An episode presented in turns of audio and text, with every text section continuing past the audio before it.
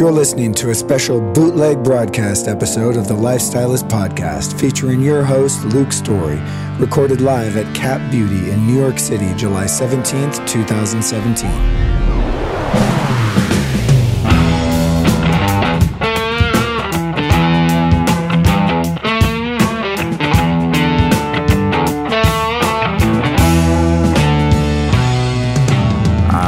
Lovely listener, listen up. I've got an exciting announcement for you. I'm going to be hosting an event at the Soho House in West Hollywood on August 30th, and you, my friend, are invited. It's a free event. I'm going to be presenting my Mind, Body, and Spirit Solution program. Same one I just did a couple weeks ago in New York City. It was a huge hit. Tons of listeners came down and chilled. I had a blast. They had a blast. It was epic. I'm going to do it again in LA on Wednesday, August 30th at 10 a.m. at the Soho House in West Hollywood.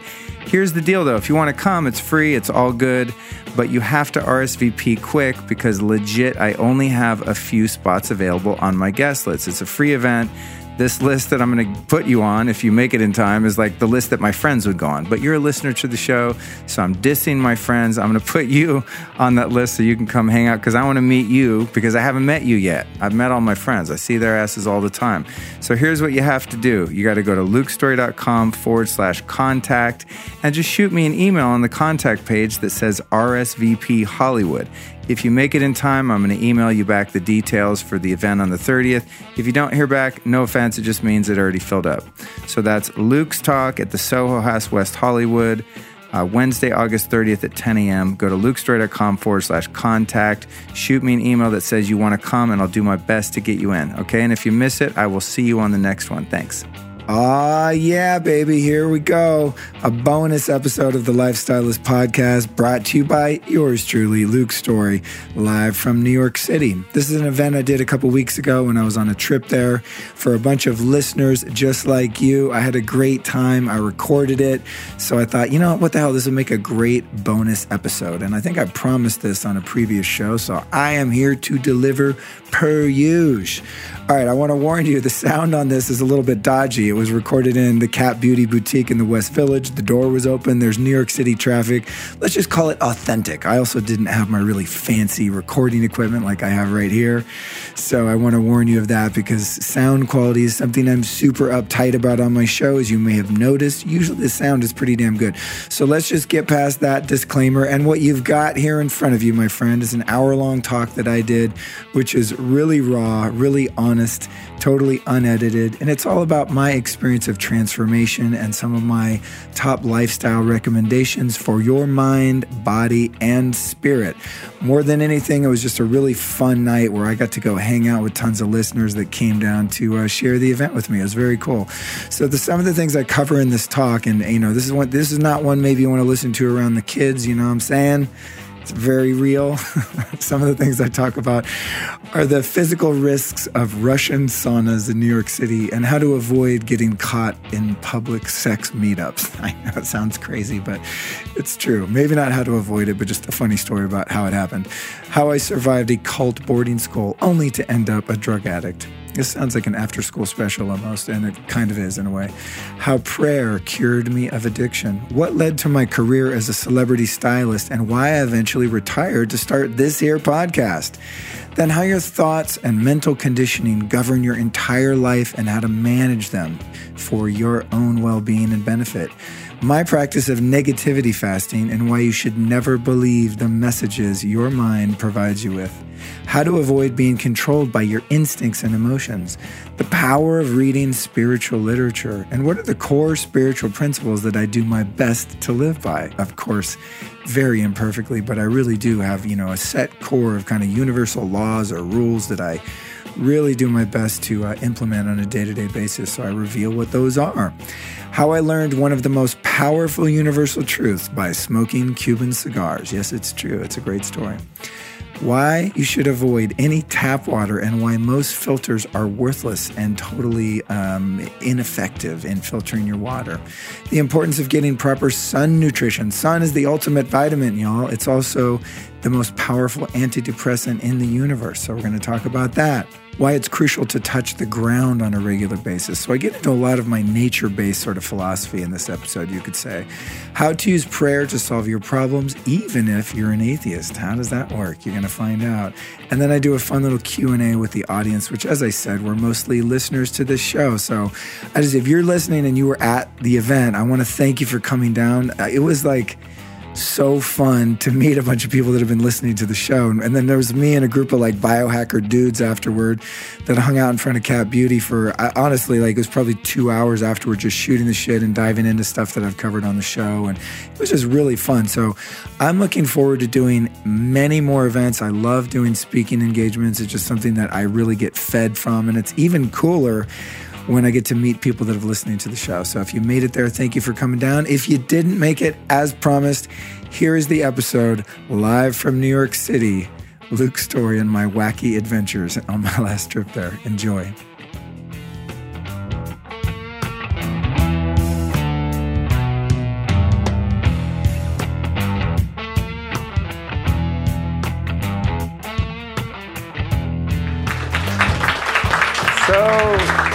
So fun. Thank you so much, you guys, for having me. It's really cool. This is like my first thing like this in New York. I do a lot of talking. I'm here on a trip with my business school of style.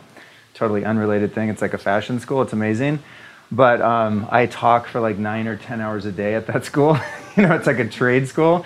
But this is the stuff that I like love, love to talk about. So thank you guys for having me. It's really exciting. This is my PowerPoint. I, I had it I had it like in a big notebook and I was going to fold it up and put it in a piece of paper, which I may or may not even follow, but you know when you do a talk you have to like kind of have a name for it. So I was like the mind body spirit solution. I came up with like a pretty dope sounding name and then when I kind of wrote a little outline I was like actually it kind of covers it, but really I think what I'd like to talk about is just how to not survive that's not the right word because that is kind of a meager existence but how to thrive in a city. So i'm assuming since you guys are here most of you probably live in the city or somewhere close to it. And um, for the years that i've been coming to new york from la i've had to like really refine sort of my practices here and my protocol here to be here and be able to actually like be healthy mentally emotionally physically. And so i've kind of figured out how to hack new york city which is a bit it's more work than it is hacking LA because LA is like 10 minutes in any direction. You can be like in the woods or at the beach. Well, not 10 minutes, that's exaggerating. 20 to 30 minutes, you can like be out of the grind of the city, you know? So here it's not that easy. I mean, even if you find a little park to like get in nature, it's like, yeah, you're still like, you know, there's still horns. Yeah. So, um, that's what I was kind of thinking about today in presenting It was just like some tips. And I know if you guys are familiar with this space and you shop here, you're probably probably already kind of familiar with the health and wellness space and doing some of this stuff. So I might say some things you're like, yeah, duh. There might be some of you here that a lot of the shit that I'm going to say is totally new and out there. So uh, just to get some context for me, so I know a little bit about you guys. Hey, what's happening? How's it going? So, how many of you in the room, and like, if it even if it's like two of you, I won't be like hurt or anything. But how many of you have heard my podcast before? Okay, a good portion. How many people have never heard my podcast? Okay, cool. So those of you that have are going to have you know some familiarity with the concepts and practices that I'm going to be talking about. The couple of you that haven't, you might be like, this dude's fucking nuts, and that, that's what I'm going for. I had like, I'll just start with like Oh man, I had the funniest day. All right, so when I got to New York this time, which is like a week and a half ago or something, I finally made it to the Russian Turkish baths because I'm like super into hot and cold therapy. It's really, really rejuvenating and really good for you. So it's part of my, you know, like jet lag protocol.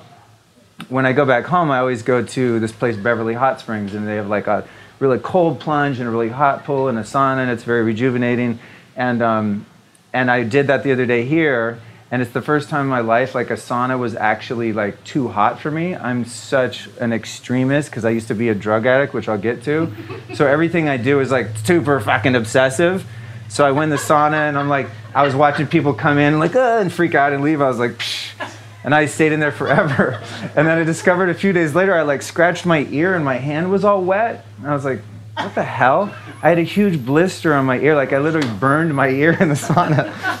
So this is like this is the stuff that happens all the time. So I'm sort of like a cautionary tale of a person who takes stuff to the next level and then like reports it back to people on you know that listen to my show and stuff like that.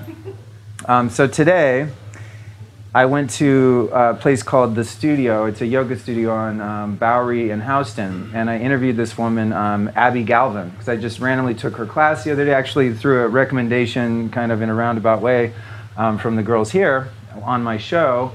I went in there, did a really hardcore yoga class, did a recording with her, and I was like, oh, cool, I'm pretty close to the Russian bath. so I went in today, and I first hack I had to do was hack the fumes coming off, like the chlorine is like insane in the cold pool. I mean, I understand you don't want germs and stuff, and there's city ordinances, but I'm sensitive to it because I use shower filters at home. Like I've been filtering my water forever, so even when I take like an Epsom salt bath at my hotel here. When I get out, I'm like, was I in a pool? Like it smells like chlorine. So I made like this crazy towel bandana that I'm like going in the cold plunge. It's like a whole scene because I want the cold water. And, and with a lot of the stuff that I find, like the physical stuff, it's like I have to weigh the the benefit and cost ratio. So it's like super toxic to sit in those fumes. I mean, it burns my eyes. It's just super gnarly because all of those gases in the water are different when they become a gas. They become much more toxic, right? So I'm like, oh, this is so toxic, but I'm trying to like think positive. So I made my little bandana mask. Anyway, I had a great sauna, did not burn my ear again. Still has a scab on it. Then this is totally like probably inappropriate, but it's just so fucking funny that I have to tell you the story because all day since I left, I've been laughing about it. So this particular spa is like co-ed during some hours and then it's like only men in other hours. The other day i went and it was only men. Like whatever cool. You run around naked and you do your thing. And then today was turning co-ed at five and i was like going to leave shortly after that. It just ended up how it was. So i'm like and don't not go there because this if you're a guy or maybe do go there if you're into this kind of thing but i go in like the sauna and all of a sudden like the little wood sauna was like super crowded. And i was like there's like a bunch of dudes and i was oh that's weird because it's kind of empty everywhere else I go in, I'm just, I just like meditate when I go in the sauna. I'm not trying to chit chat and shit. I'm not trying to make friends. So I go in there and I close my eyes and I'm sitting there for a few minutes. And there's like Whitney Houston music playing right outside the door. And I just like hear someone snapping, like to the beat. And I was like, oh, that's chill. I was like, cool. Someone's like grooving to the music. I thought, well, I got to get ready for this event tonight. And, um, and then I opened my eyes and there was like some sort of repetitive movement kind of over in the corner there. I was like, oh, that's just like someone just like moving their towel or something, you know. And then as I stood up, I was like, no, I'm like in a full-on circle jerk, like, like, like a lot of dudes doing stuff. And it was like, and then I was just, I was just laughing. I mean, I didn't laugh when I was in there. I was just like, cool, guys, bye. And then, um, because it's not, you know, it's not like from what I understand, like a gay bathhouse per se. It's just whatever. It's a spot, you know. Um, so I texted a couple of my friends, and they're like, um, "Dude, you're in a bathhouse." Like, of course. And I was like, "Okay, cool. I'm par for the course." but at least they were nice enough not to bother you. Hey, whatever, dude. I don't. You know, it's, it's all good. Whatever. Just like that's my fucking life. It's just like so funny. So I don't know why I tell you that story. It's just hilarious because all day I just keep reflecting back to that scene because what was funny about it to me was that I couldn't actually believe it was happening, so I didn't think it was. It was just so surreal. Anyway, that was my day today. How are you guys doing? Um, hi. So that's the kind of stuff that happens when you're like a biohacker that's super obsessed with health and wellness. Um, but to back up, anyway, that's not even part of my little PowerPoint. It's just hilarious, so I want to share it with you. Um, how I started, quick recap. So a couple of you maybe that have listened to my podcast, you may have heard episode one, which was like a huge step for me because that's when I kind of told my life story. As I said, I you know I used to be a drug addict. I have a pretty like sordid past. I've had some rough times like many of us have had, and so the past 21 years now, I've really been like working on myself, just healing, getting better emotionally, spiritually, physically, just working on improving my quality of life.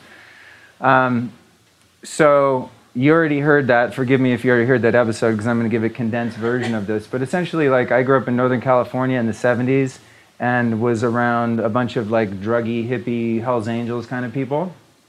And so ended up becoming like a pretty like confused juvenile delinquent kind of kid. I got sent away for two years when I was 14 to kind of like boarding school, which is really this weird cult therapeutic school called Rocky Mountain Academy. Um, the kids that like went there, if you look up their Facebook group, they call themselves survivors.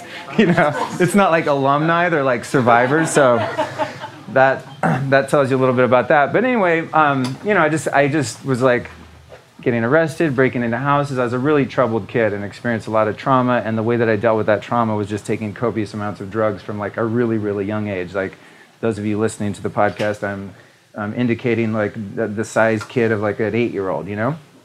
So I kind of went really far downhill and then eventually moved to Hollywood and started playing in bands. So if you have a drug problem, moving to Hollywood is like the most awesome place to live ever, you know? Especially like in the late 80s, like Guns N' Roses days, you know? It's like the Hollywood heyday. So um, I kind of burned my life down from 19 to 26 when I moved to LA and was playing in bands and stuff like that. And, um, and during that time, sort of bringing us to how I ended up here, during that time, I was also really into like health food and juicing and studying Eastern mysticism and gurus. And I just, I was kind of like living in both worlds, even though I was having this very destructive lifestyle. I was also interested in being healthy and getting better. And so when it came time to like end that quote unquote party, I already sort of knew what to do because I was like the kid who'd be like up all night doing drugs and then I'd go get a wheatgrass in the morning, you know. And all my like drug buddies are like, dude, why are you bothering doing wheatgrass? Like you're a total drug addict, you know. It's like, well, I'm not gonna be a drug addict and eat Domino's. It's like I'll be a drug addict. At least I might stretch out the partying a little longer. Um, eventually, I checked myself into a rehab well, I ha- actually had my mom check me in there because I, you know, obviously wasn't capable at that point of getting anywhere myself. I was like an invalid basically, and um, something really amazing happened, and it's kind of something that's included in my story, and that is that I, I, got, I can't even talk about it too much because I'll get like all choked up, and then I'll just go in the corner and cry tears of gratitude or something. But I experimented with the idea of prayer and I wasn't raised in any kind of religion. I, like my parents weren't against it, but it was just a non-issue. It just didn't exist in my family that I'd ever heard of. It just any kind of religion, um, spirituality. A little bit later on, some of them would go to India and they had their little trip going. But I was so desperate that I started just praying, you know, and it wasn't like to a specific God or deity or anything like that. I was just like, God, fucking help me, whatever you are, universal thing, like I need help.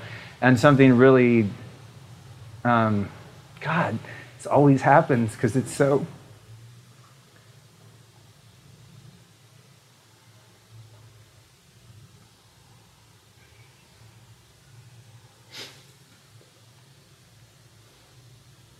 It's weird, but when you have like,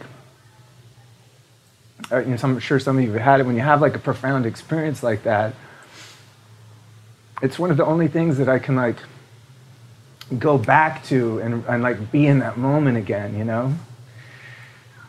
It's like if you ask me about a movie I saw two weeks ago, I have no fucking idea what the plot is. you know what I mean? It's like I couldn't recount that, but there's been times in my life where I know that something happened, you know, and that was the first time where like I woke up in this place and I was terrified and I just prayed, you know? And if you're someone who's like, you know, an atheist and you're like, oh, prayer, how gross. When I say pray, it's just like, I know that there's something spinning the planets around, and whatever that thing is obviously has a deeper wisdom and more power than I unto myself have. And I just kind of hung on to that idea. But that was the beginning of my journey, because in a moment like that death defying obsession that I had had with drugs and alcohol, just like poof, it just went away. Not like it stayed away forever. I mean, there's a lot of work that I had to do to keep that going. But that was like the beginning of my journey. And then uh, what happened was I, I sort of, I guess maybe in an unhealthy way, I became like as obsessed as I was as a drug addict with like health and wellness and spirituality and meditation and yoga and all of the things now that I practice and turn other people on to. And I was fortunate enough to be like desperate enough where it wasn't just like, oh, yoga's cute. Like, yeah, I love Lululemon shorts. I think I'll have a green juice. It was like, I'm gonna fucking die if I don't find some answers, you know, because all of the trauma that I experienced as a kid and like all the discontent that I had, all that unhappiness that I was like using drugs and alcohol for, just like came rushing to the surface like Niagara Falls style, you know, and I was just a raw nerve. I was totally insecure and just emotional and my mind would just race. I was just like a neurotic basket case because my medicine, you know, I was self medicating and that was gone. So I really had to find an answer, you know, and I was really desperate to do that. And I kind of like switched obsessions, you know. And then uh, what ended up happening was I just professionally, through random events, ended up becoming a fashion stylist. And because I was a musician. And so I had a friend that was like Aerosmith stylist. And just out of like having mercy for me being newly sober and being a basket case, she like hired me to house sit for her. And I became like you know, working for Aerosmith for like a year, and then that kind of launched a career that lasted 17 years where I was like playing music myself, not really getting anywhere, not really making any money, but dressing some of the biggest music people in the world, like people that I had grown up listening to and stuff like that. And I did that for a really long time. And then uh, 10 years into that career, I started this school called School of Style, which is why I'm here in New York, really and that's where we teach people how to become a stylist. Like, actually, one of our former students is in the room, at least one. Is there any? Are there any other ones here? No, just you. Okay, so I've kind of been living this double life, you know, during this time, and like working in the fashion industry, and you know, dressing celebrities and musicians and stuff like that. And finally found like the art in that, and I appreciate fashion. I mean, you know, I got my, my cute little Burberry shirt on, and like, you know, I like clothes, but I wasn't like that into it, you know. After a few years, it's sort of like cool, another fitting, another dress. Do you like those shoes? Yeah, those shoes are great. You know, it's like I was finding something deeper in my life by piecing together all of these different sort of lifestyle hacks and all of these different practices, and then I started passing that information on to my friends. And I found that I was sort of doing the same thing with my lifestyle and conveying things to my friends and even later on some clients in the same way that I did as a stylist. So as a stylist, you know, you go in a shop, you're like, oh, cute dress. Let me find a necklace for it, and then find the shoes, and you sort of like take bits and pieces of a puzzle, and you find a way to put them together that's that makes some kind of sense and is aesthetically pleasing, right? And so, eventually, after years and years and years, this is like started a year and a half ago or something. I finally decided that all the information and all the stuff that I've practiced really has value and it's transformed my life and so many people that I've just turned on to this stuff that I decided to kind of make it a full on thing. And, um, and I just thought, well, I'll be a lifestylist instead of being a fashion stylist. You know, I'll just take people's lives and just turn them upside down in a good way. And so uh, I did something really, like at 45 years old, I was like, cool, I'm inventing a new career. And I started this podcast, you know, which a few of you have listened to.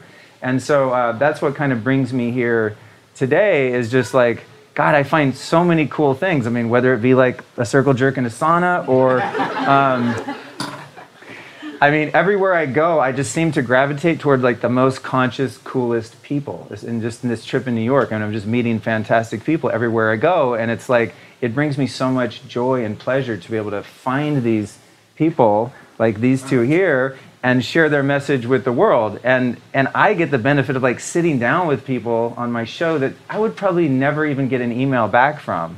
It's like the woman, um, Abby, that I interviewed today. I mean, if I just walked into her yoga studio and was like, cool, I like yoga. Will you sit with me for an hour and just tell me how the world works? She'd be like, yeah, you can sign up. you know, there's a registration form. But when you have a podcast, people are like, you know, they know they're going to get promoted and be able to share their message and stuff. So I find that I get to talk to just the most fantastic, brilliant people. I mean, I did a show a couple weeks ago with a guy named Dr. Jack Kruse. that you guys were saying you listened to it, and he's literally a brain surgeon, you know? And I get to sit down and just ask him all my goofy questions about like how to be healthy and then share that information with an audience. And um, a lot of my audience are people that have been kind of in the fashion and entertainment industries that aren't, you know, they're vaguely familiar with some of these concepts, but not like to the extent that my guests are and that I am.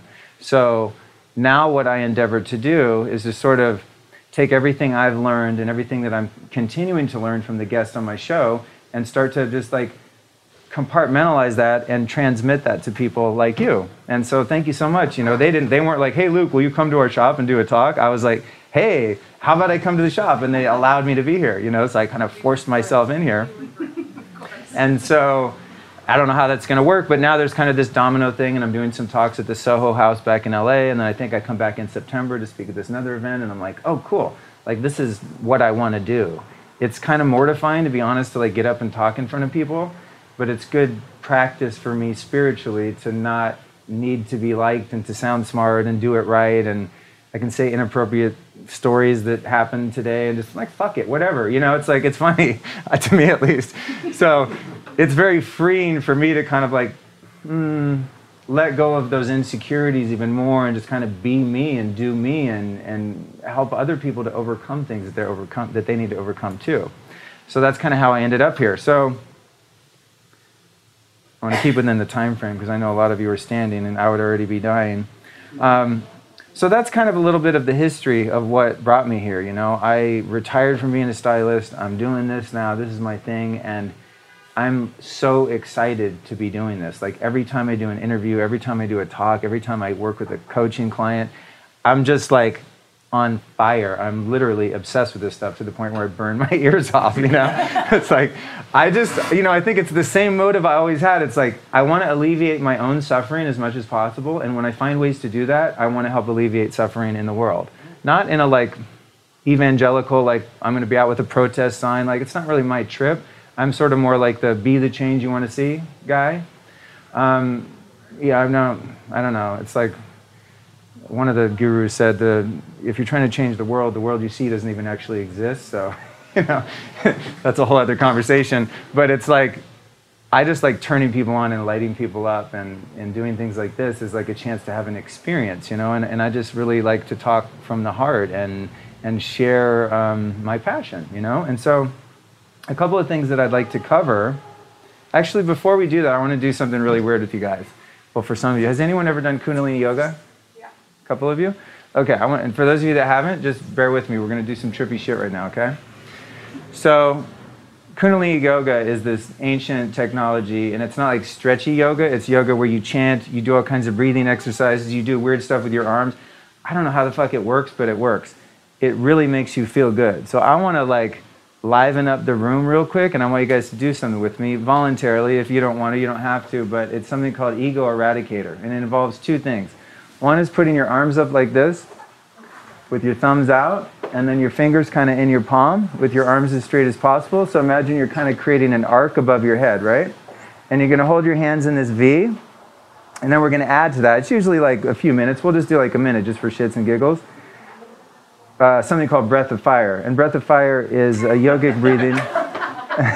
Sorry. Where you hey where you breathe where you breathe in and out through your nose with the same, uh, the same length on the inhale and the exhale. So if you've done pranayama, which is like exhale, it's not that, it's okay? So what I like to do is close my eyes.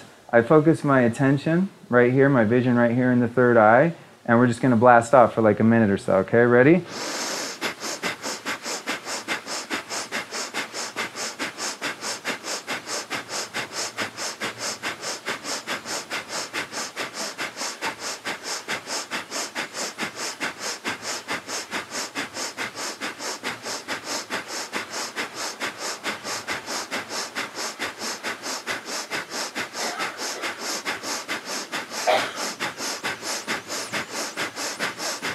And then a big inhale. And just hold it for a sec, like you're holding in the head of a joint of oxygen. And exhale.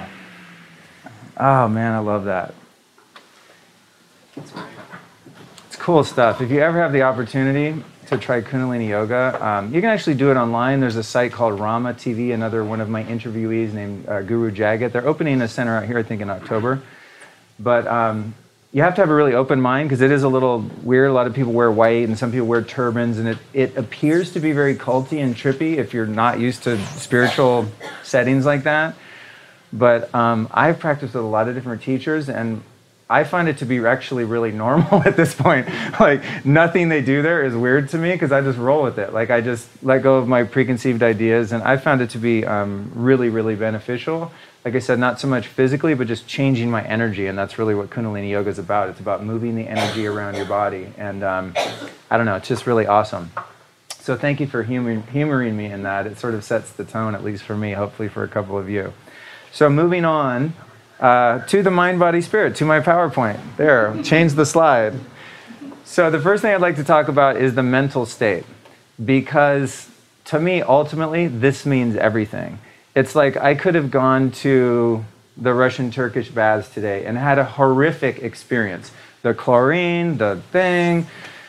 I mean, it could have been like, oh my God, I can't believe this just happened. I had the most fun ever. And all, the only reason why is just because I chose to think about it in a certain way.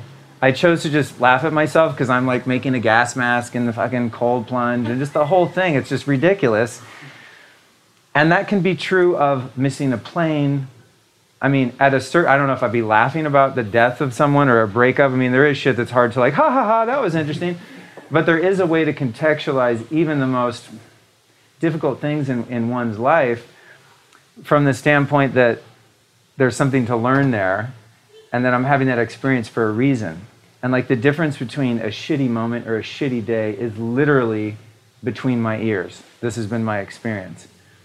And uh, it started out with me with little things like, let me see if I can handle a parking ticket and not energize that negativity. In other words, to not find fault. Because I inherently just have a mind that just finds what's wrong with everything. It's just I walk on the street, I'm like, why didn't they pick that up? Like, why is that still sitting here? I mean, it's everywhere I go. I mean, it's changed a lot, but if I don't, I guess you could call it being mindful, if I don't watch my mind, it's sort of just programmed. It's in like my neurons to just be negative and just find the underbelly of any situation. And so, what I've been doing for, God, like 21 years now is practicing on a momentary basis of really surrendering the negative energy behind my thoughts. It's like I'm a prison guard and my thoughts are inmates running around the yard. And I'm just like, where's the fucking negative one? Boom, you know? it's like a negative way to think about being positive. I love it. It works. I know, like, imagine there's a daisy and you pick the daisy and no. Um, as a thing, like my, my spirituality and my whole trip is not, it's not unicorns and rainbows. It's like, it's realistic. Well, I don't know how realistic the prison guard metaphor is. I'll think of another one at some point.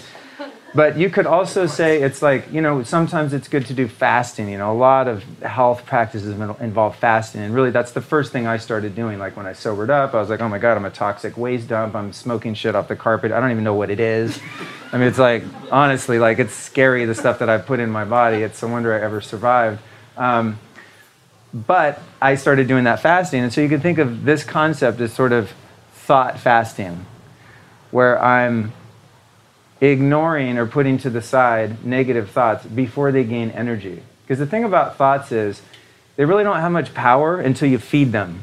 You know, once they start feeding a thought, today sucks, people are rude, why is everyone in my way? It's too loud. Like for me, New York City is very challenging because like I don't like honking you know? It's like tough city to be like I, I, get, I, find jarring noises really disturbing. I finally figured out to wear headphones like noise canceling headphones like duh that's why everyone in new york walks around with headphones. It took me like 10 years to figure that shit out. Sometimes i wear earplugs but then i almost get hit by cars so i switched to headphones. I have to get into practice of being able to see my mind in real time to be able to watch the thoughts and that's like easy to say but how do you do that you know? And that's where practices for me like medic, uh, medication. Medi- meditation is my medication honestly. I've been on medication too uh, psych meds at one point and it, it didn't really work for me. I became even more obsessive. Um, so meditation is the way that i start almost every single day and i just did it on the way over here. I know you guys practice tm i think you said on the show so i do a type of meditation that's called um, vedic meditation I don't care what kind it is. The main benefit that I've gotten from it is that ability to have a little bit of separation with my mind. And I find that if I leave the house in the morning and I don't do that, then I've really got no shot at being able to fast from negativity and watch those thoughts because I haven't created any separation. It's like the thoughts just come and I'm like, oh yeah, that's the truth that that person sucks. It's like there's no sort of gap in time there. There's no time lapse for me to go, wait, is that actually true? Or I think somebody's being rude to me, or I don't know, trying to slight me or rip me off, or whatever kind of you know drama my mind will make up. But if I haven't created that little gap, that little space, it sort of just automatically runs, and I don't even know that it's happening. And next thing you know, like I start feeling pretty down, whether that be a resentful thought or For me, it's not so much that. I used to be really, really angry, like a lot of rage and just contempt for, well, every human except myself. No, including myself, actually. but for me, it's more like fear and anxiety. Those are sort of the ones that persist for me. And so some of those are also harder to see. Like when you walk down the street and you're like, oh, fucking kill that guy, and you have like a rageful, hateful thought, it's, it's a little easier to see that because it's so immediately disturbing. But some of those more like fear based or anxiety based or self loathing kind of thoughts, those little memes in your mind, they're harder to see because they're just more, I don't know, they're not as upsetting. You know, they're not so dramatic. They're just like those little ways of thinking and, and feeling that sort of persist underneath the surface. And I find that I have to watch all thoughts like that, like the prison guard. There's no other way to say it. That's the way I think about it, you know? Actually, you know where I kind of, I probably got that metaphor in a roundabout sort of way from this writer, Emmett Fox. He's a fantastic writer, like a Christian scientist kind of writer. He's around in the 30s and 40s, I guess. He wrote a really great book called Sermon on the Mount. It's sort of based on, well, not sort of, it is based on biblical teachings, but it's weird. Like, he's not like down with religion, but he was like down with Jesus. Cool guy one of the concepts he talks about is enemy soldiers, and that when enemy soldiers dig themselves into the foxhole, they're exceedingly difficult to get out. But if you can pick them off, yeah, I guess that's where I got it. If you can pick them off before they dig in, they're relatively easy to get rid of. And that's my whole concept of fasting from negativity, whether that be a hateful thought, a fear based thought, or even just a lot of the time for me too, what I struggle with still, even though like I read The Power of Now 15 years ago or whatever, like, oh, be in the now, be in the moment, be here now, Ram Dass, I get it. But how do you do that? You know, it's like everyone, you know, like understands that as a concept, but how do you actually practice that? And it's the same thing for me. So if I'm like in my hotel before I come over here and I'm like, oh, I don't know, are people to think I'm lame or weird or stupid? They're going to hate me and then I'm going to be all alone and no one will ever be my friend or whatever instinct is being threatened. Like when I'm in my hotel and I see my mind time traveling to this moment right here, I've got to treat that as an enemy soldier just like I would, you know, harboring some deep resentment for someone that I hate or something like that. It's like all those sort of thoughts to me are categorized in the same area. They all hurt me and they all cause my mind to spin out and they cause me to have a perception of my life and the world that's actually not based in reality. Like the reality is, it totally doesn't matter what happens when I get here and what's happening right now. If there's like 20 people in the room that are like, oh my God, how can I leave and fucking get away from this guy without looking weird or rude or whatever, it like totally doesn't matter. That's the reality. You know, the reality is that I'm here having a good time. There's nothing to worry about ever. And every fear, I find if I really dig down the rabbit hole, if you trace a fear, every fearful thought is eventually leading to the fear of death. You know, that's what we're all afraid of. If this happens, then that happens, then this happens, then that happens, then what happens? I'm going to die. If nobody likes me in this room, what's going to happen? I'm going to be banished from the West Village. And everyone's going to, like when I walk down the street, everyone's going to be like, oh, don't talk to him. He's a leper. He's a weirdo then what happens? Then I like die alone in the wilderness. You know, it's like in my evolution, there's an instinct in me called the social instinct, right? We all want to be liked. There's nothing wrong with that. It's like we all want to procreate and eat cheeseburgers and shit. It's how we were designed. But if I don't have awareness that those motives are manifesting as thoughts that hurt me, then those thoughts are going to control me, and I'm actually going to live my life based on those instincts when I'm actually not going to die. I, am not going to die if no one likes me here. I'm not going to die if a girl that I like doesn't want to have sex with me, or whatever instinct is being threatened. I'm actually just fine. And to take that even further, if I were to die, it might be the best thing that ever happened to me, you know, depending on what your interpretation of reincarnation is. I mean, I really truly feel like this body is not who I am. And it's not a concept that I read in a book. It's the experience that I'm having, that this is like a vehicle that I'm traveling around in for a while. Now, what happens when I leave this little meat suit? I don't know, obviously, but I have a feeling it's probably awesome. Maybe even more awesome than being encumbered by this vehicle that I'm riding around in. I mean, you know, when you're in a taxi, it's cool. When you get out of the taxi, you're like, oh, nice. Maybe that's what it's like when you die. you know, you get you get out of this fucking, you know, aging, sagging taxi that you're riding around in. So, good times. Negativity fasting, time travel, and then something else that really helps my mind. And you know, it's funny, like, I don't know, in my spiritual practices, there's things that I really gravitate toward for a period of time, and I'm like really devoted to it, really committed to it, and then they kind of fade away. And one of those things for me is reading spiritual literature. And when I say reading, it's more like a contemplative sort of reading, not like, oh, here's a spiritual book. Yeah, I read that book next. But really like highlighting them and studying them like a textbook. And I've been doing this for years. Right now, I'm not particularly in. It's been the past couple years, I think, since I went like heavier in meditation. I haven't been a big reader. So I don't want to like, oh yeah, I do this every day. Like it's not the thing I'm really focused on right now. But I have to say that it's been like really profound to me to just read spiritual truths. And what that does for me, even just a sentence, a paragraph, like uh, it's about the, the quality, not the quantity. What that does for me is sort of sets my mind onto the pot. Oh, the green juice made it? Yeah. Oh, wow, cool. Awesome. Uh, it sets my mind onto the truth.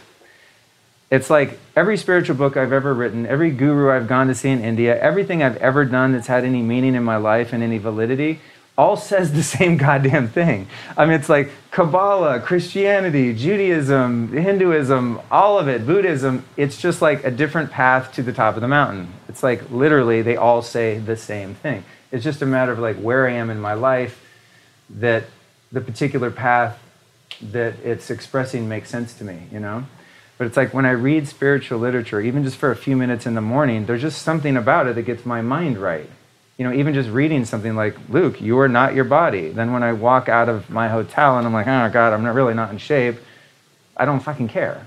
It's like, oh, this thing, I take care of it, but I'm like trying to get abs and shit. And no offense if you want to get abs, it's fun to play around with your meat suit and build it up and shrink it down and all that. But read reading spiritual truths for me is like cleansing my mind and it's almost like a voluntary self brainwashing it's like supplanting ideas that i know on a visceral deep level are true but they sort of um, displace the false ideas that i have that are like you're a loser no one's going to like you you're never going to make money people are assholes life isn't fair and then you die. I mean that's the kind of shit my mind will produce just left unattended but when I use that sort of law of displacement by reading spiritual text, and really, when I say reading it, I'm talking about like digesting it slowly, one word at a time, like contemplative reading, like really contemplating a truth. That has been immensely valuable to me.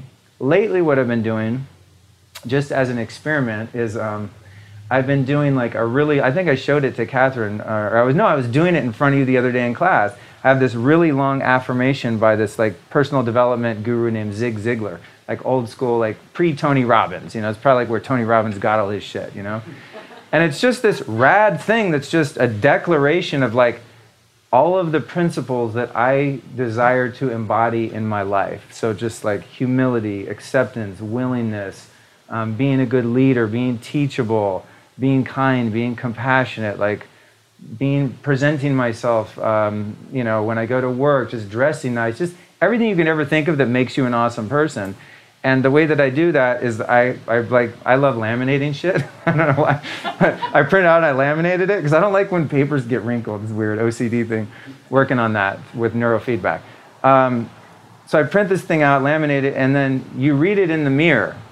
And it's like every affirmation is like Luke Storey does this, Luke Storey does that. And it's like a story you're telling yourself about yourself. And that could be sometimes a really short one. I just literally look in the mirror, I'm like, dude, you're cool, you got this, I love you. I mean, that, God, that's just, even just saying that right there hits me, you know? Those are the kind of thoughts that I've got to put in my mind because, like many of us probably in this room, unless you really, really had great parents, most of us didn't, I've been thinking thoughts to the contrary my whole life. It's like I have grooves in my mind of thoughts that are not that. So I find that like retraining my mind in that way through through the written word or even journaling or just talking to myself in the mirror like positive self talk rather than negative self talk. You know, my negative self talk is like I wake up and it's not like this anymore, but there was a long time, man. Even like into this journey when I was working on myself, where I'd wake up and it's just every poss- every like negative thing that could possibly go wrong that day would play in front of my eyes. Just I'm in the shower, you know, I'm eating my smoothie and I'm just like, oh yeah, then this is gonna go wrong and that's gonna go wrong because you suck and everyone's gonna find out and I mean it's just it's the horror show, you know. So I had to work really hard to replace those thoughts. And, uh, and those are a few of the tools that I use that I found to be really, really useful. And those are things that I've like turned my friends onto and clients onto. And it's like, it's like all the stuff, um, all the teachings, if they're just an idea, they don't really do anything. You know, this thing like you can read every spiritual book. and we used to have this store called the Bodhi Tree in LA. It was a fantastic like spiritual bookstore. You, and you could read every book in the Bodhi Tree, and it does not mean shit unless you apply it. Like I have to read that and then go, okay, this is these are directions for my life. Like I have to follow these steps, you know, like the 12 steps is how I got sober, you know? And they're just like weird things that are on a wall in a church basement. They don't do shit for you until you actually like take them and internalize them and digest them and practice them, you know? So what I'm about is like filling my consciousness with universal truths, learning them to a degree on an intellectual level because you kind of have to have an understanding of them mentally but then they turn nonlinear and they just become living, breathing ways of interacting with the world. And that, to me, means everything. I mean, health food and all that shit and all the weird stuff that I'm into, like for the body, it's like, it's fun and it's like novel and it's interesting, but at the end of the day, it's almost a distraction.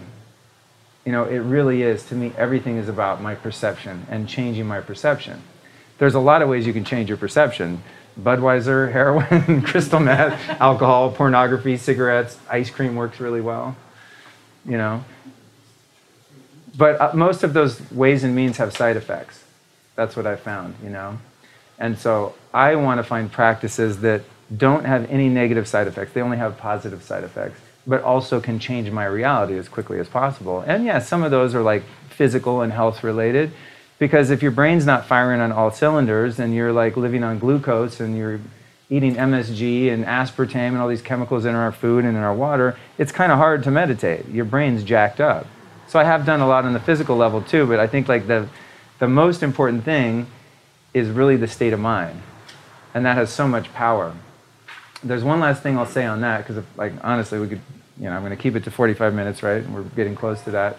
I didn't even get to the other two, the other two slides. Um, I had an experience once that was really profound in terms of my perception. And what happened was I, I, I used to smoke cigarettes for like a long, long time. That was, by the way, the hardest thing I ever quit. Like, don't tell anyone, but I was like a legit heroin addict. Like, I was fucking super addicted to heroin, right? That was way easier to quit than cigarettes, truthfully. Cigarettes were really hard. But eventually I did quit cigarettes what happened was uh, I was on a cruise, you know, with the family where you go on cruises, and they always sell Cuban cigars because you're like in the Caribbean and shit. So my stepbrother like brings me a Cohiba or whatever, and I'm like, what do I look like a golfer? Like I'm smoking cigarettes, like playing a band, dude. You know, we don't smoke cigars, smoke cigarettes, man, American spirits. So he gives me this, he gives me this Cuban cigar, and I was like, ah, whatever. I'm bored. I'm on a boat with a bunch of old people. Like fuck it. And I smoked that cigar and I was like, ding, ding, ding, ding. My head just lit up. I was like, now I smoke cigars.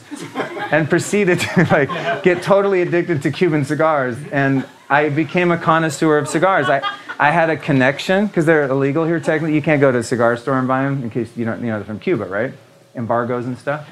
So I got like a connect, which is kind of cool because I like having the guy. Back in the day, you would like page your guy and you meet him, you know.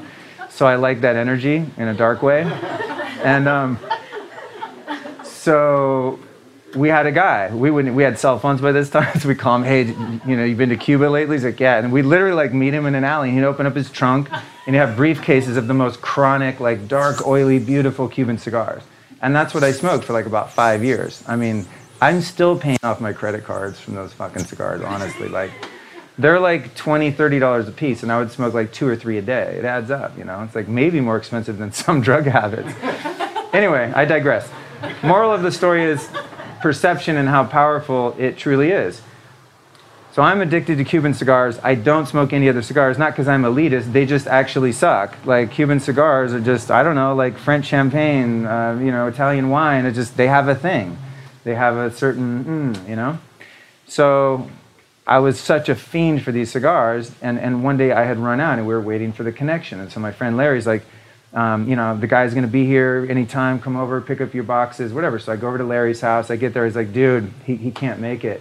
But I went down to the shop and I bought these other cigars. They're Nicaraguan. They're, they're just as good. They're great. And I'm like, oh, yeah, right. No, they're not. But I was desperate. So we light up one of these cigars. He's like, what do you think? And I'm like, this is horrible. This is shit, man. We got to get the Cubans in. I'm like, whatever. It's better than nothing. He's sitting there kind of smirking. You know, I don't notice. I'm smoking the cigar. I'm like, oh, this thing tastes like shit. And I'm super disappointed. And then asked me again, like, so you like it? Yeah, is it, you know, you warming up to it? And I said, nah, man, this thing tastes like shit. And then he pulls open, he pulls out the box of Cuban cigars. Like, that's your favorite cigar, a Diplomatico. And I swear to God, once he told me it was a Cuban cigar, it was delicious. it was like, it, I mean, it's a weird lesson, but it was a lesson nonetheless in like power of the mind. And I don't know, there's probably been a bunch of those, but that's one that really stuck out because my taste buds actually were affected. It's the, it's the power of belief, you know? Um, it's the biology of belief. There's a book about it. Um, a guy that I'd like to have on my show, but I can't remember his name. Bruce Lipton, Dr. Bruce Lipton, The Biology of Belief. It's like your cells actually believe what you think. It's science. It's not woo woo Kundalini shit.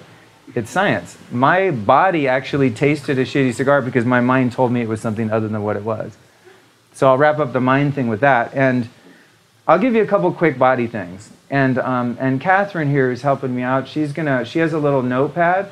If you guys want to put your name and email, down. I'll send you all the bullet points for the stuff that I'm about to mention and everything I've talked about if you want. You'll be on my newsletter. If you don't like it, you can always unsubscribe. But I really don't try to sell you anything or send you weird stuff. I just tell you when a podcast is out or if I make a new video or do something like this event. So if you want to sign up for that, um, I'll send you some really great links. For the body, especially living in the city, you know, I know you guys do the Berkey filter. Out here, it's really not convenient to do spring water. Like I get it delivered to my hotel, the Saratoga water from upstate New York in a blue bottle. It's really good spring water. Oh yeah, these guys right here. But dude, I go through like four cases of these in a week trip, and there's bottles like all over my hotel. It's just a waste of glass. I mean, it's a lot of recycling to deal with. So I don't know if like you live in Manhattan, if like getting the chronic spring water is good. But I'm just to tell you, like, one of the worst things for your health, and I don't care what the fucking city tells you when I show you the test when you get your water bill, tap water is not fit for human drinking anywhere on the planet. I don't care where it's from. I have a podcast with an, a water expert called uh, What's in Your Water. You can find it on my site. Listen to that, and you're not even going to want to take a bath ever again. it's gnarly, gnarly. And even if you use like a Brita filter or something, dude, that's not taking shit out. It's just taking the smell of the chlorine out. So I do recommend, based on my research, the best filter you can get that's like a portable like countertop one is a Berkey. And do you guys sell like the beautiful ceramic one? Yeah. So right over here, yeah. For city life, like that would be my recommendation, but I would really, really advise that you don't drink tap water. And here's the thing you might even drink bottled water at home, but you don't realize every time you get a Starbucks or get some drink, like at any restaurant, that you're drinking tap water. Ice is all tap water. Now, you know, you don't want to be a control freak and be all orthorexic, orthorexic and shit. You know, whatever. Like, I go in the chlorine bath with a gas mask. Like, you, just you just deal.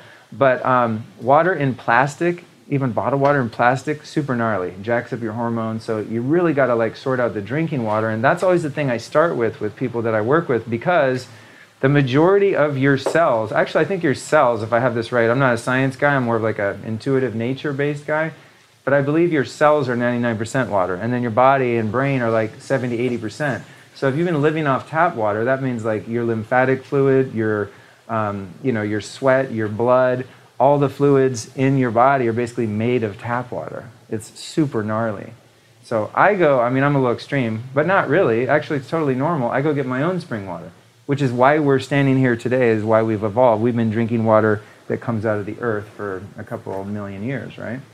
So if you can drink spring water, and if not, you know, the Berkey filter I think is probably the best and most convenient one and affordable instead of getting a whole system under your sink and all this crazy stuff.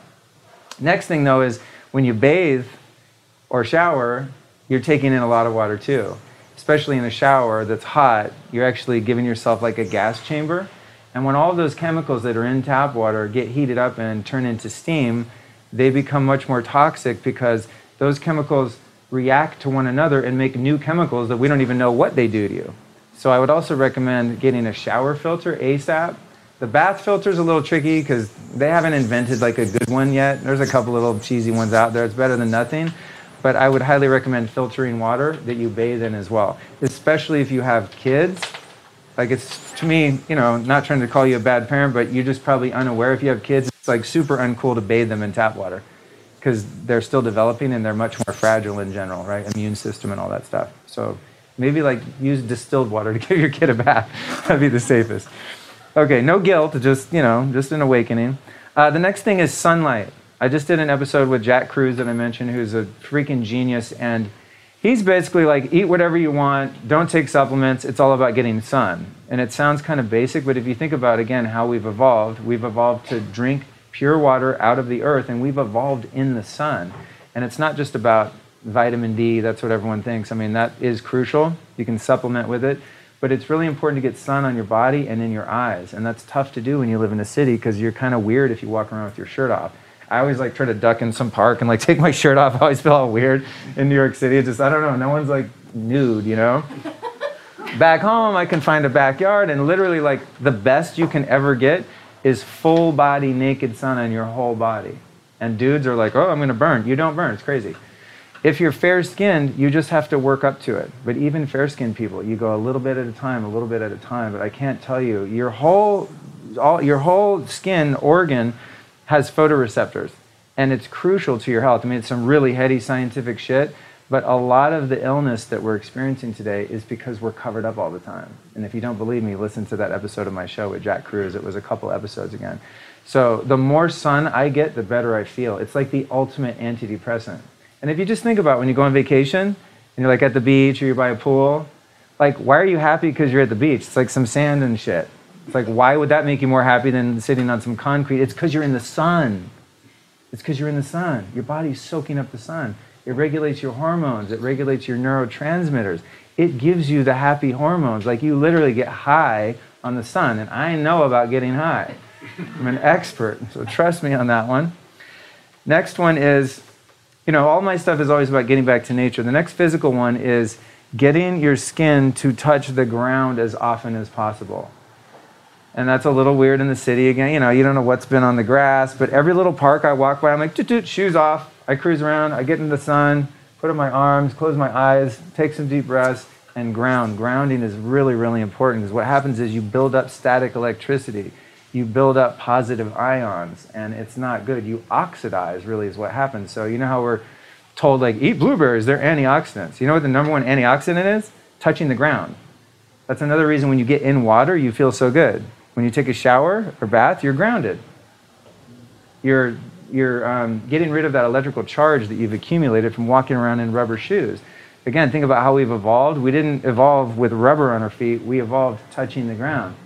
To further that point, think about every animal in nature that survived through evolution, with the exception of birds, obviously, when they're in flight. But birds aren't in flight most of the time. Most of the time, they're chilling in their nest, grounded, because their feathers and skin are touching part of the tree, and the tree is touching the ground, right?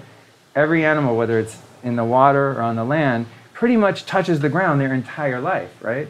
That's why animals don't have diabetes, you know, unless they eat the food we eat. you can give your dog diabetes by feeding it Twinkies, but you know, they don't have like the chronic diseases we have unless they're eating what we eat and living our lifestyle, which sometimes happen. But animals generally like live a happy, healthy life um, because they're touching the ground and they're getting sunshine. So remember, just air, water, and sun, super basic.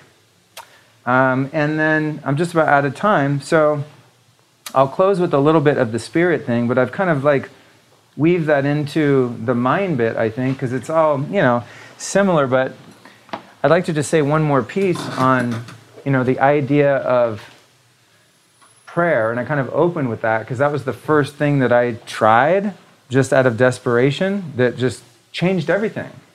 And it's still something that I use, but it's funny because even though it works so well, and I've been doing it for like 21 years, I still forget. I'll still be freaked out about something. I'm like, oh, I need to go up here to this broken fucking computer called a mind that's the thing that actually created the problem that I'm suffering from, and I'm going to get the thing that made the problem fix the problem.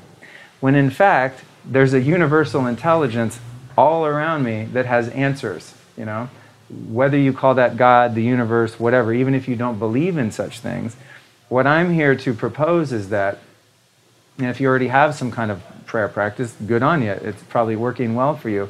But what I'm here to propose is that if I can just connect with something outside of myself and bigger than myself, more powerful than myself, more wise than myself, which is pretty easy, you know, if you have a modicum of humility, you can admit there's something going on here that we don't quite understand, right?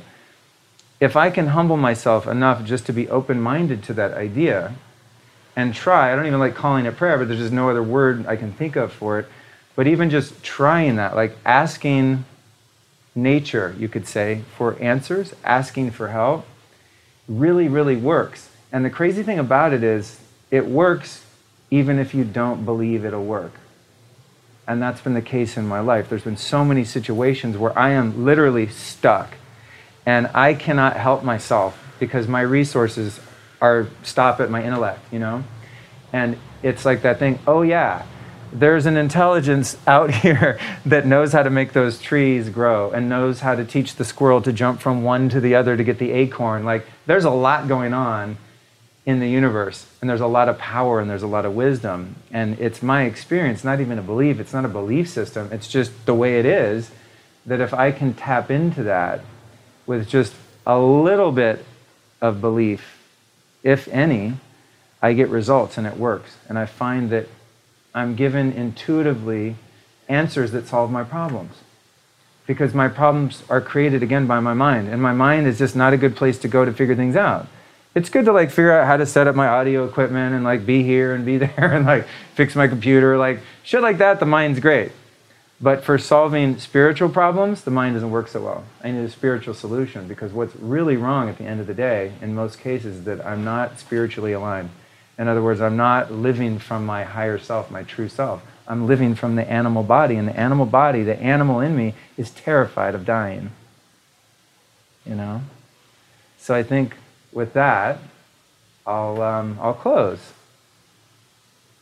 Um, questions? Yeah, I'm sure some of your. By the way, I'm sure some of your feet are like super bummed. Like if you want to do yoga or jump around or hang out, like I'm not gonna. I won't be distracted or think that you're being disrespectful. I have a hard time standing for this long myself. So move around if you got to. Yeah, but I'd love questions if you have any. Yeah, real quick. Uh, uh, obviously, however much you want to share, but what is like your what does your first hour look like every day, and what does your last hour look like? Obviously, barring you know flying to New York the next day or having a big event. Yeah, the, the morning routine is crucial. That's something people talk, you know, like high performing people talk a lot about that now. Yeah. Uh, the first thing, the very first thing I do is um, turn on CNN really loud and start thinking about politics. I'm, just, I'm just kidding. No, not at all. Yeah, no, not at all. Uh, actually, you know, it's funny. I really have to resist going to my phone. So I'll tell you what I don't do is I do not open my email, and anyone that works with me will attest to that. Like you're not hearing from me on email till like 11 o'clock. Um, I might look at the phone for a text because I know no one's going to text me anything like that's going to set me on a negative tack. Um, but the first thing I do is I drink a big old spring water with something called Mega Hydrate in it, which is a really powerful hydrating antioxidant. It's actually like a powdered hydrogen. And I'll pound that down because you get very dehydrated when you sleep. You sweat a lot, right? Um, through breathing, actually, too. Uh, you get dehydrated. So that's the first thing, the big water. And then, this is kind of weird, but to get my actual like physical stomach in the right place, because I have something called a hiatal hernia. It means like doing forward bends and stuff in yoga, like my stomach actually moves. So I get a big, heavy glass of water and then I bounce up and down like that. And I set my organs in the right place. And then I start cruising around. Next thing is cold shower. Cold shower. Yeah, that's something I didn't talk about actually. Um, I just do all the way cold now, which sounds pretty badass, but in LA it's still lukewarm. in the winter the water gets colder. You come out here and do a cold shower in the winter, it's like wow. But I still do it. But that to me is like is the ultimate. So just water, then cold shower, then I'll like make usually a bulletproof coffee or some sort of herbal concoction if I'm not on a caffeine day. Right. Some days I do caffeine, some I don't. But I'll make a fatty drink, and that's my breakfast. So, like bulletproof brain octane oil, grass fed butter in some hot drink. Right. But I don't drink it before I meditate. Yeah, so cold shower to wake up, get hydrated, maybe a couple herbs and some water. Like sometimes I'll add like some supplements that aren't stimulating because I want to be able to meditate and really drop in. And then I do 20 minutes of that. Then I read a couple little things and then either go to Kundalini yoga for an hour and a half. If I don't do that, I'll do something called Wim Hof breathing, which is very similar to a lot of the yogic breathing in a tradition like Kundalini. Or, um, yeah, also called the Iceman. Um, also very similar to holotropic breathing, I think it's called. So that's my thing is like breathing, little movement, meditation, and no social media or emails. Yeah, until my mind's right. Like I said, I have to go on that mental fast to like make sure my mind is like close to reality based and then I can like interface with people and not get all tripped out. Yeah. What about your last hour? How do you shut the day off and Um, ready for deep sleep? Yeah, last hour I have a number of different supplements that I take, which change all the time, but usually has to do with like GABA, tryptophan, um, collagen protein, MCT oil, sometimes like a tablespoon of raw honey that kind of keeps your blood sugar going when you sleep. Uh, and then I have a one supplement um, that I get from a place called Next Health. I think it's just called Sleep or something. So I take a few supplements because I live in the city and there's all these like EMFs and noise and it's like I have to be knocked out. Then I'll um, sit or lie on a thing called a biomat, which is um, an amethyst sort of kind of heating pad that makes uh, infrared light. And that really puts you in a parasympathetic nervous system state. Or I'll take an infrared sauna, also, which also just like, I mean, you like could be having a panic attack and you jump in an infrared sauna and you're gonna be like, oh, what problem? You know, it just really chills you out. And then one of the last things I'll do is I lay on something called a sleep induction mat. Yeah, I just grabbed one. It's Yeah, amazing. Um, Bulletproof makes them, um, and essentially it's these little. Actually, I just laid on it before I came Yeah. over here just to like relax. It's these little spiked discs, and they're really sharp and they hurt like hell, but they're just dull enough to not break your skin. and, And what? don't move, they're fine. Yeah, you just kind of. like try to scratch an itch or something. Yeah, no, you can't move. You can't move. But it, it sounds horrible. Like, why would you do that to yourself? But what happens is you get like the most massive endorphin rush. Yeah, it's great. super relaxing, and it literally knocks you out. And standing on it's the best thing I've found for standing for a while. Like it literally shuts your feet from hurting off. Right. 30 seconds. Right. So that's kind of that's Cool. kind of the bed routine, and also, um, oh God, the bed thing. This I forgot to mention was sunlight. I- again, you got to listen to that Jack Kruse episode. But dude, white light, which is really blue light, is like literally the worst thing you could ever do to your body. Is seeing blue light with your um, uh, with your eyes, and also having blue light on your skin, which means all street lights, headlights, computer lights, iPhone. Um, so I always recommend. It's actually really easy to fix. You just have one setup in your house of all amber incandescent lights, and you can get them on Amazon. Just literally type in amber incandescent lights, old school light bulbs. Have like lamps in your house that like you have a night setup. Homeboy's got orange glasses back here. You guys have it figured out. So you want to block all blue light at night, In my bag. and then in the day, actually, mine are here too. Mine are fucking dope. You grabbed. Wear these around Manhattan. You get laid like every five minutes. It's crazy. I, I Um, can't help it. I was yeah, it's crazy. to You have to like fight them away, you know. all day long. to see it. Um, I, I was walking through Penn Station during the Kruse episode, so I was freaking out. I was Yeah. looking around and everything just became like Yeah. a blue light invader. And if you, if you don't know what I'm talking about, and that sounds weird, again, go back to nature. We've evolved in, in the way that when the sun goes down, it gets dark, and then at best, we're chilling at a fire. Amber light. There's no blue light really in a fire, right? And so what has happened, you know, thank God we, you know, Edison hooked us up with the lights so we can hang out at night and not bump into shit. But it's truly really wrecked our health. It is like a health epidemic. Because what happens is your optic nerve takes in that blue light. And again, when I say blue light, like all light everywhere around us is blue unless it's like orange color. It's all blue light, right? It's in the spectrum of like noontime sun. So when these lights are going in my eyes right now, it's sending an immediate message to my brain to shut off melatonin and to keep cortisol up. So if you have trouble sleeping, it's probably because you're looking at your laptop, iPad, or iPhone. You're blasting yourself with blue LED before you go to bed. So your mind literally thinks it's noon. Not your mind, your brain and it's just it's it's super super legit there's a lot of science behind it So what you do is you just hook up your whole nighttime setup, and it's actually just very calming and nice. Like people come to my house at night, and they're like, "Wow, it's it's fucking chill in here," and I'm like, "Yeah, it's because it's like orange everywhere." And then in the daytime, you can get also on Amazon uh, what are called full spectrum bulbs. And full spectrum is good because they have purple, red, and blue, which the sun has at different times of the day. So it's the most like natural sunlight. So if you work in like a hospital or an office and you're getting like fluorescent or LED lights that are missing the spectrum of the natural sun, which again has purple and red in it, your physiology literally doesn't know what the fuck that is. It's called non native light, like non native EMFs. Your biology is very confused by that. And it sounds like kind of kooky, biohacky, but it's, it's, it's really, really legit. And it's a bit of a transition. You know, I mean, wearing the orange glasses around is a commitment, especially if you live in New York. You're like, it's good for, I, I wear them sometimes just for my ego, just to like practice having self-esteem. You know what I mean? Just having people be like, okay, dude, you know, when you walk in somewhere, they just like kind of ignore you you look so weird. Uh, but people are catching on. There's some cooler ones now. Like his, his actually are nice, you know. And for anyone who thinks it's like crazy, you could um, if, for people who only believe like the mainstream, WebMD actually just posted an article today, which is like kind of a big step for like science going into the mainstream. So you could look up like is blue light making you sick or something, WebMD, and it'll come up. And it start. It's a very simple, uh, lacking explanation, but it's, a start. Cool. Yeah. I mean, that's that's the thing. This is not woo woo stuff. This is hard science. So um, so that's a huge recommendation at night too.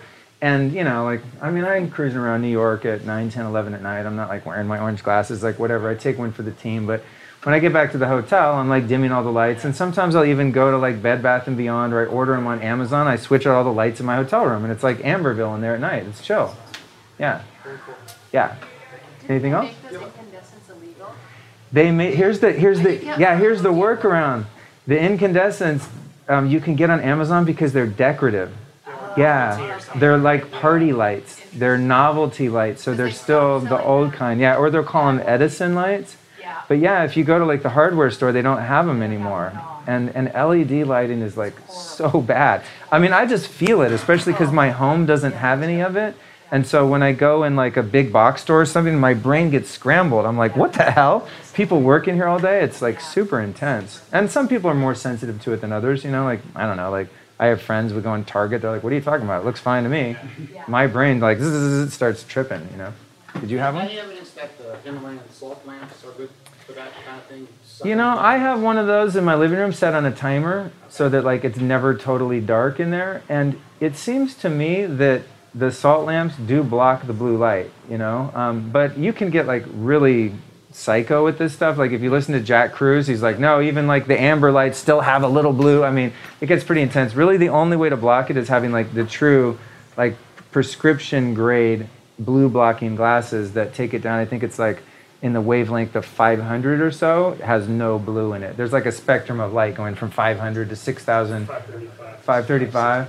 It's called kelvins. It just has to do with how much cool or warm color is in the light. It gets pretty like geeky, but I don't know. Just like put amber bulbs in your house and turn them on at night. It's basic. And if you go out and you know you want to sleep all that night, get some weird orange glasses. The other thing you can do is um, you can get night shift on your iPhone.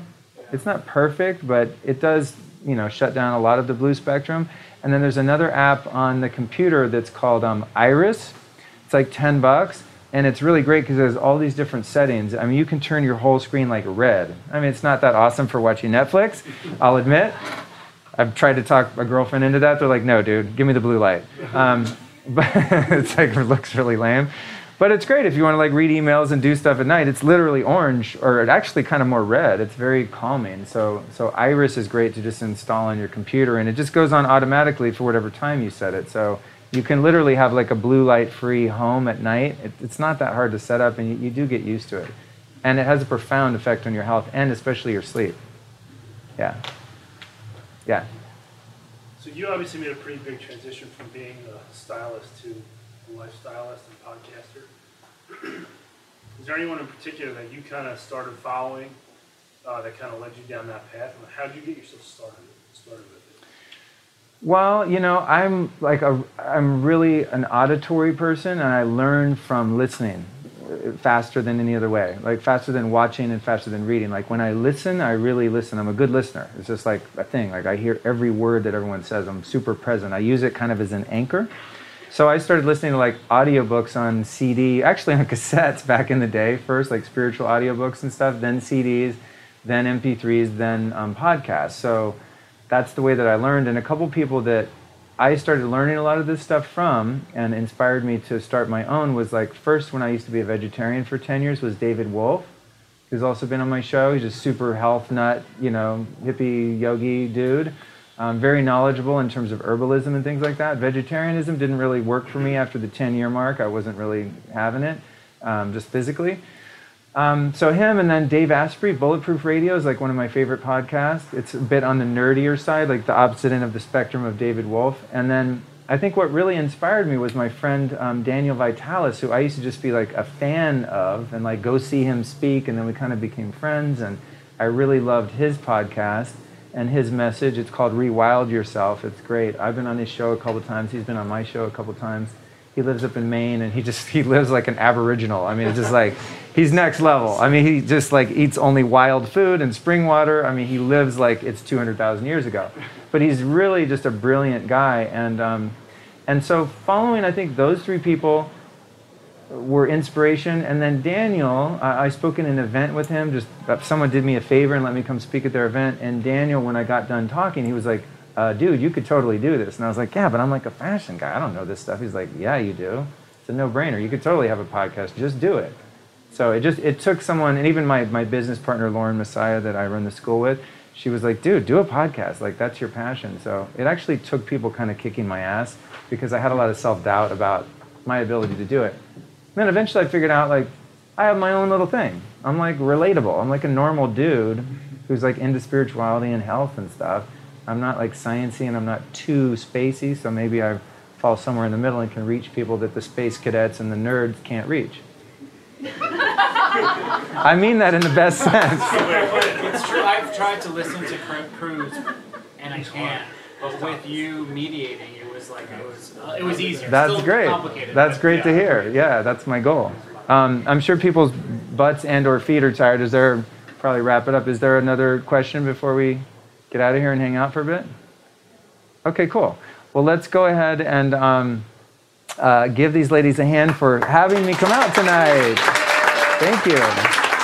Thank you so much. It's, it's, it's really just fun to be able to kind of, you know, have a platform and be able to invite people down. So, you know, please come say hi if you're, you know, just here tonight or if you listen to the show. It's like, it's rad because I do a lot of uh, Instagram, like DMs with people, and they're like, oh, I listen to your show. And so I'm sure some of you people are here. So let's hang out. Thanks so much. Oh, thanks, man. Thank you.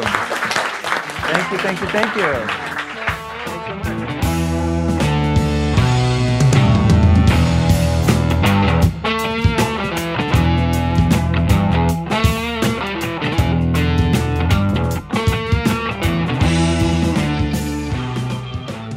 Before we wrap this up, I've got an exciting little secret announcement for you. I'm about to launch my new 90 day lifestyle design coaching system where you, the listener, have the opportunity to work with me one on one. All you have to do is go to lukestorey.com forward slash coaching to apply for a free 15 minute assessment call with me. We're going to jump on the phone, see if it's a good fit. I'm going to explain the program to you and talk about how we can upgrade your life, okay? This program's awesome. It's based on my 20 years of subjective experience in the fields of health and personal development. Like everything I've got goes into this 90 day program. So I'm going to guide you through my proven system of revolutionary mental, physical, and emotional transformation. It kind of depends on what we need to work on first. So you're going to take an immersive deep dive into my nature based approach to personal optimization. You're going to get a really clear and straightforward understanding of these sometimes complicated issues, you know, meditation and mindset, diet, smart drugs, nootropics, proper drinking water in your home, EMFs, alternative healing technologies, vitamin and herbal supplementation, all the things that we talk about on the show that I've been working with for a long time. Those are all the things that go into the program. So, what's going to happen here is through an application of all this knowledge in all these different areas, we're going to map out a blueprint for creating a healthy living environment inside your home, as well as a very realistic, practical approach to spirituality that you can carry out into your relationships, and your career, and into your future. And the coaching sessions are done remotely via Skype, so you can do them from anywhere in the world. If you live in LA, there's a possibility of doing it in person. Kind of depends on timing and where you live. But here's the deal the program's brand new, but space is very limited. I've only got really room for like five clients per month. That's what I figured is my max at this point, so I can still have a life. So, again, to apply for a free 15 minute phone consultation with yours truly, go to www.lukestorey.com forward slash coaching. I look forward to hearing from you.